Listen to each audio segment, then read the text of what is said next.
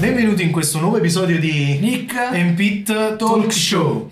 Uh, Nick, io devo partire con delle scuse. Mi scuso un disclaimer. Se un disclaimer.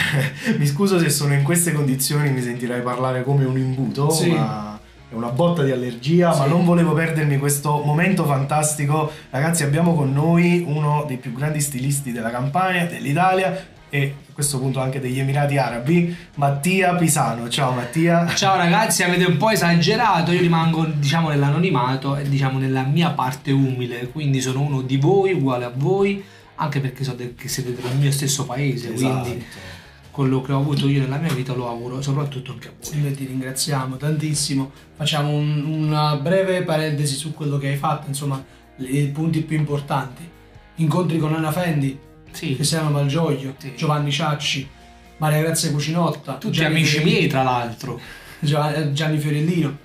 Hai vestito Francesco D'Alessio a Sanremo. a Sanremo duemilaventitré. Nel duemilatredici hai vinto la Forbice d'Oro, uno dei più grandi riconoscimenti per la, per la sartoria, tra l'altro uno dei più giovani a ricevere un... l'unico forse forse l'unico l'abito con Swarovski, sì. Che cosa ci puoi dire riguardo a questo?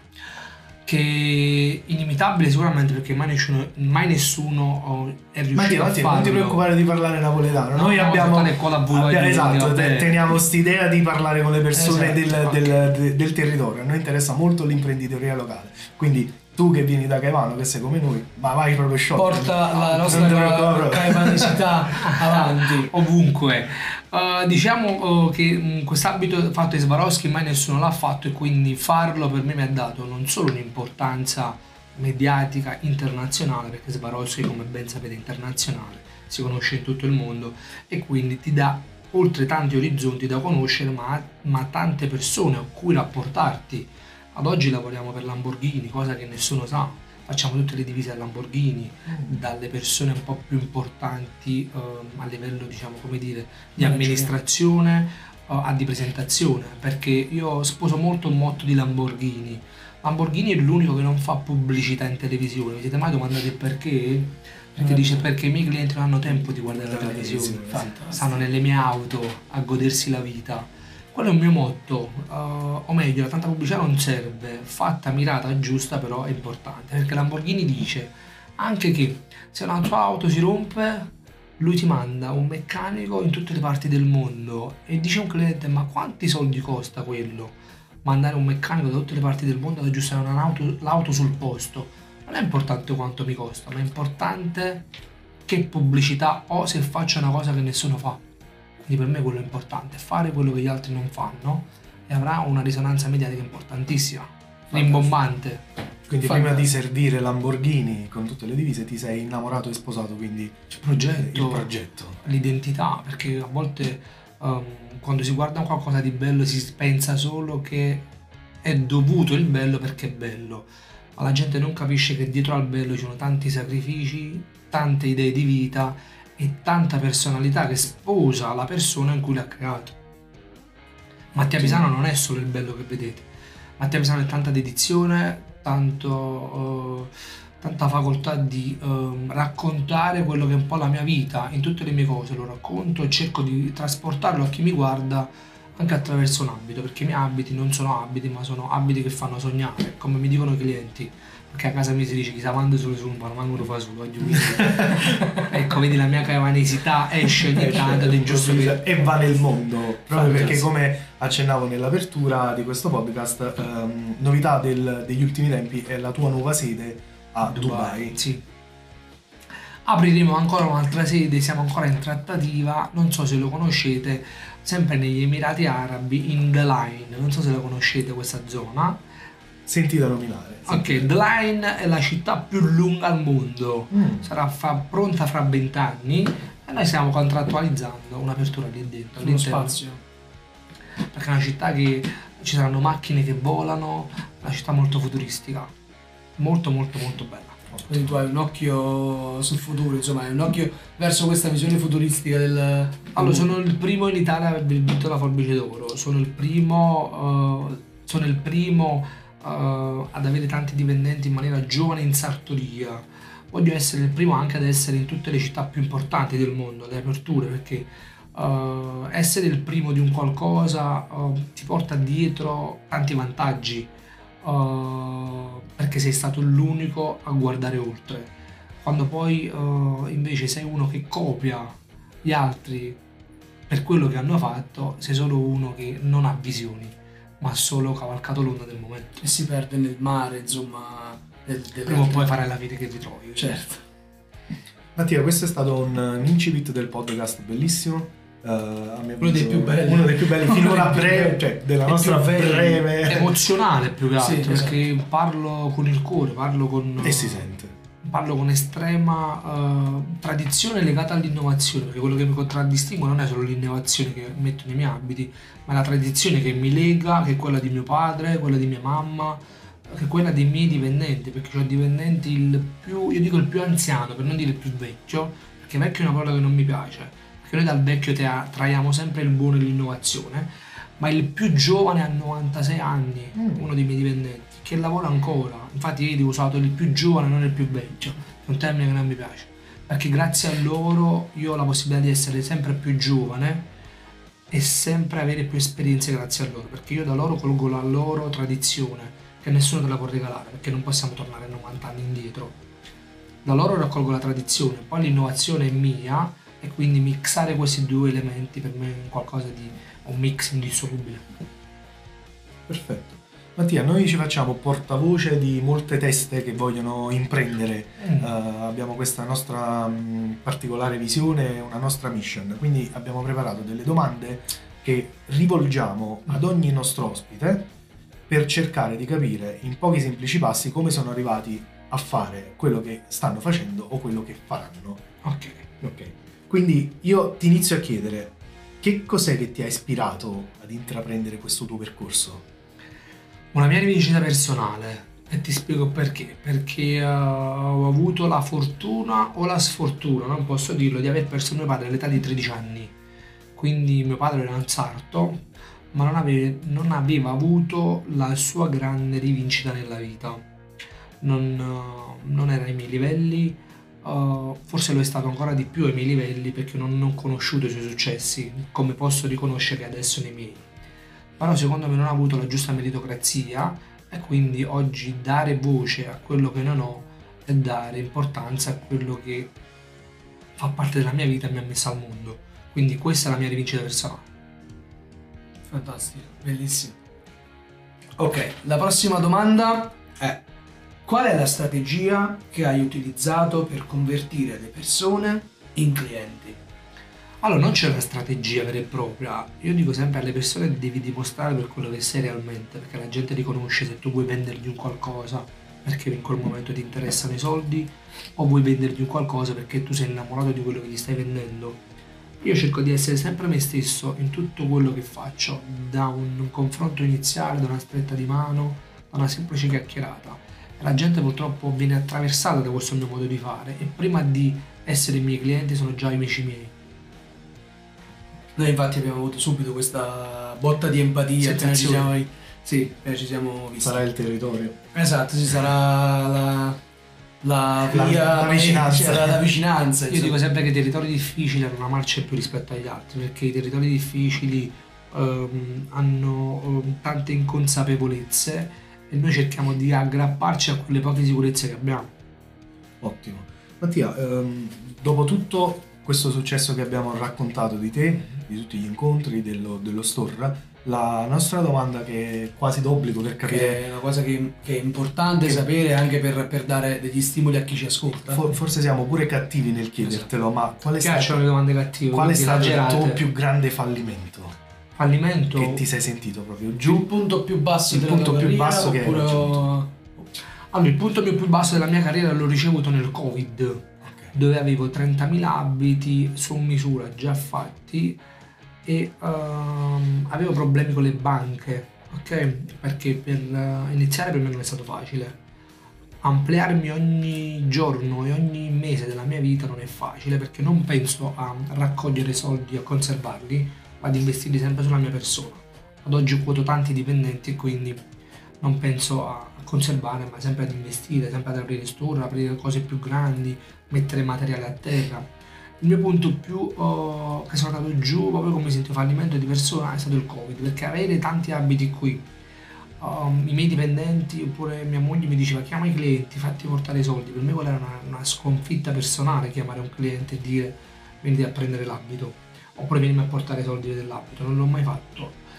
Mm, ho avuto penso due a tre milioni di euro sotto, stavo in banca, alla fine sono risalito, ho triplicato le mie vendite, però la mia dignità in quel momento andava oltre i soldi, perché vedi, quando entri in empatia con un cliente, sei amico di un cliente, in una fase dove di stallo di vita come il Covid non puoi chiamarlo e dire portami i soldi di un abito se non sai nemmeno che fine facciamo, quindi quello è stato il mio punto più basso. Però poi quello mi ha dato la forza di fare l'imprenditore con i miei soldi, di sentirmi ancora più forte di quello che certo. ero, e quella forza me la sto trascinando negli anni a seguire, certo. che mi dà ragione per la fine. Certo. Bella storia, bellissima. Da raccontare soprattutto, perché in momenti difficili dove piangi non hai soldi per pagare i dipendenti, dove non sai che fine farai, spendere i soldi per fare uno store nuovo. Io nel Covid ho fatto l'area sposa, ho speso un milione di euro, però avevo già problemi con le banche. Tu dici sei pazzo? Ah, non sono pazzo, però sono lungimirante. Non mi interessava di quello che succedeva, in quel momento avevo il sei tempo stato, per poterlo fare. Sei stato perseverante. Sì, perché in quel momento avevo il tempo di farlo. Prima avevo i soldi e non avevo il tempo. Oggi avevo il tempo ma non avevo i soldi. Ho detto no, lo devo fare adesso. Però mi dà ragione, perché facciamo cento abiti su misura all'anno, ma cento abiti di importanza nazionale, a diecimila quindicimila euro ogni abito, quindi per me è un valore molto... È un giusto investimento, è un investimento di cuore, ma sì. che porta a tanto. Quali sono le tue fonti di ispirazione al giorno d'oggi, inteso come fonti di ispirazione su qualsiasi campo? Quando tu vedi qualcosa e dici questo mi dà uh, la benzina per andare avanti. Allora, l'ispirazione più che altro me la dà la, mh, la tanta affluenza dei miei clienti. Se la gente arriva da tutte le parti del mondo, Germania, Dubai, Sicilia, Sassari, quella è la mia fonte di ispirazione, perché la gente vede e ricerca in me quello che gli altri non trovano. Quindi la mia maggiore ispirazione sono i miei clienti, perché mi danno il motivo di emergere, di crescere, di fare cose che nessuno ha, perché poi la gente ti sceglie perché trova qui cose che in altre cose del mondo non trova. Questa è la differenza, però non c'è una vera e propria ispirazione. Sai, a volte uno si ispira da uno stilista, si ispira da un altro più grande. Non guardo gli altri, non ho tempo di guardare gli altri, perché se avessi tempo per guardare gli altri non guarderei le mie pecche, le mie cose, i miei clienti, ma dedicherei attenzione a loro. Quindi preferisco guardare me che altro.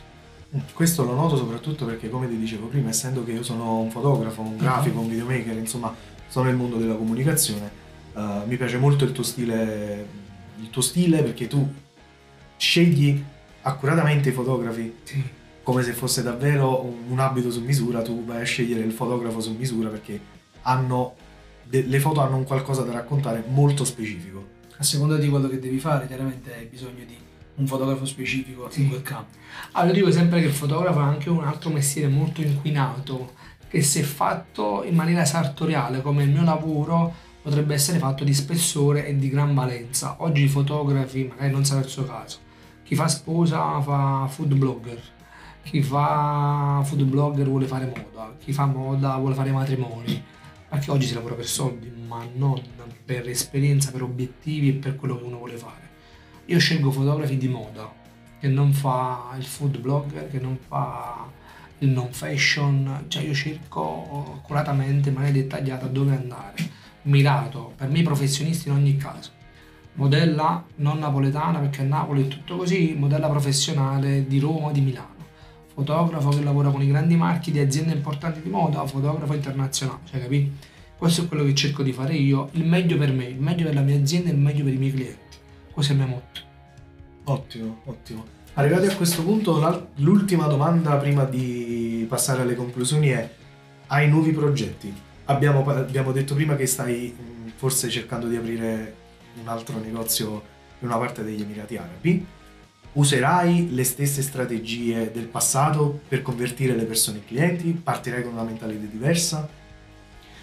Allora, come ti ho detto prima, le strategie non le uso, uso l'empatia, che mi dà sempre una fonte di successo in quello che ritrovo, perché le persone basta che mi guardano. Mia moglie dice una cosa, dimmi sempre, e dice tu hai un qualcosa che gli altri non hanno. Cosa sarebbe questo qualcosa che gli altri non hanno? L'empatia, cerchi di essere empatico subito, e non niente a tutti, quella è una dote, o ce l'hai o non ce l'hai. usare strategie che già ho usato non fanno di me la differenza, perché le strategie vanno manipolate, uh, condivise e anche un po' cambiate, no? Rispetto a quello che tu fai, perché altrimenti saresti sempre uguale. L'innovazione la devi mettere in tutto, anche nelle strategie, quindi le strategie saranno sicuramente diverse. Um, mi piace quindi molto il, um, il tuo modo di agire nella comunicazione, perché da come capiamo non c'è un team social, nulla, no, nulla un, è lasciato al caso, un'agenzia che ti segue, ma tu sei tu in prima persona che ci mette la faccia, sì, e parla uh, face to face, one to one con uh, il cliente, cliente. Soprattutto io, io dico sempre che il cliente, già quando gli stringi la mano, devi essere bravo a farlo tu, a guardarlo negli occhi, a capire cosa vuole e cosa può volere, perché tutti vorremmo tutto, ma poi non tutti possiamo permetterci tutto. Allora, quindi capire chi è di fronte ti dà la possibilità di potergli chiedere qualsiasi cosa. Okay. Questa è una dote, ce l'hai, è innata, o non ce l'hai. Quindi preferisco il B due B, ne facciamo settanta ottantamila clienti l'anno, settanta ottantamila abiti su misura, e tutti i clienti li guardo io, li accolgo io, e non preferisco lasciarli o rimanerli ai miei dipendenti, ai miei collaboratori, perché il primo approccio l'ho preso io e quindi lo porterò fino alla fine sempre io. Perfetto. Questo è quello che mi contraddistingue dagli altri. Quindi effettivamente se qualcuno viene in sartoria, insomma, trova te, se parla direttamente con te, non ci sono consulenti, non ci sono terzi. No, ci sono terzi, perché lo staff all'interno del negozio è fatto di dieci quindici persone, quindi figurati, ci sono, ognuno ovviamente, io non posso entrare in un camerino con una donna a spogliarla, quindi entra una mia dipendente, una mia collaboratrice. C'erano delle persone che assistono alle vendite, consigliano, ci sono le sarte che arrivano e prendono le misure alle donne, perché io sono molto rispettoso nei confronti delle donne, quindi giustamente ognuno deve avere il proprio ruolo proprio come team di professionisti, anche perché noi lavoriamo con i guanti bianchi, perché infatti mi chiamano il sarto dai guanti bianchi, perché i clienti li trattiamo veramente con i guanti bianchi.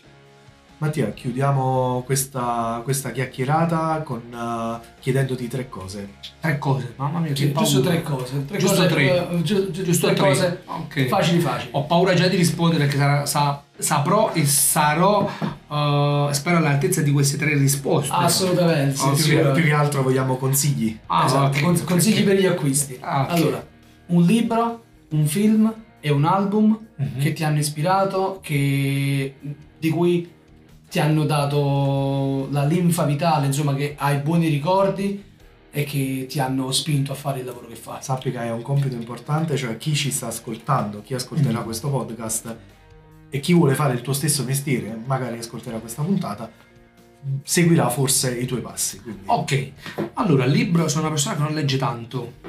Non legge perché uh, non ho il tempo di poter leggere, ma leggo le persone che mi arrivano di fronte, quindi per me leggere una persona, secondo me, è un libro interminabile, è un libro interminabile, quindi se dovessi dirvi che ho letto un libro nella mia vita, forse non li leggo dai tempi della scuola, quindi preferisco dirvi questo, perché la mia maggiore verità, amo essere veriti- veritiero davanti ai vostri microfoni, togliermi i veli da stilista oppure da importanza, da toni che non servono, mm. preferisco essere quello che sono realmente. Film ne vedo veramente pochissimi, perché quando vado al film, andavo forse quando mia moglie, eravamo fidanzati, casa avevo visto qualche Netflix qualche volta, però non ci sono film che ti rimangono una scia positiva, anche perché i film di una volta non sono quelli di oggi, quindi nemmeno i film posso consigliarvi. L'ultima domanda qual era? Quella di un libro, di un album, di un, di un album, un album, album musicale. musicale. Album musicale. Allora, come musica mi piace tanto Ultimo, mm. perché Ultimo racconta uh, le sue storie di vita con un filo di malinconia, cosa che spesso faccio io nei miei racconti di vita, perché mi manca sempre un qualcosa, non so cosa, perché non l'ho mai saputo, ma c'è sempre un filo malinconico di racconto, forse magari l'affetto di mio padre che non ho mai avuto, di crescere troppo in fretta, di avere tante responsabilità a soli trenta anni, quindi questo è quanto. Se vi posso consigliare un album musicale è quello di Ultimo, Ultimo lo seguo veramente come se fosse mio fratello, quindi. Perfetto Mattia, perfetto. Noi uh, non possiamo fare altro che ringraziarti Ti di questa tua disponibilità. disponibilità. Onoratissima, anzi quando volete sono qui a disposizione vostra e per le vostre persone che vi ascoltano. Passeremo sicuramente per farci un'altra chiacchierata, sono capiremo piacere. altri dettagli della tua carriera. Magari quando ci sarà l'apertura... Una domanda, una domanda che mi fanno spesso, qual è stata... Um, uh, la, il, qual è stata la tua fonte di successo? Cosa che mi avete fatto anche voi? mia fonte ci volevamo arrivare in grandi parole, però la mia fonte un po' più la mia fonte di successo è di non sapere di essere arrivati al successo, perché hai sempre un motivo in più per arrivare a quel successo che tu dentro di te non senti mai, perché sei sempre insoddisfatto di quello che fai. Spostare sempre l'asticella più in alto, sempre più in alto. Uh, Mattia, noi nuovamente ti salutiamo, ti ringraziamo per la disponibilità e uh, ai nostri ascoltatori ci vediamo, ci sentiamo al prossimo episodio di Nik and Pitt Talk Show. Ciao ragazzi!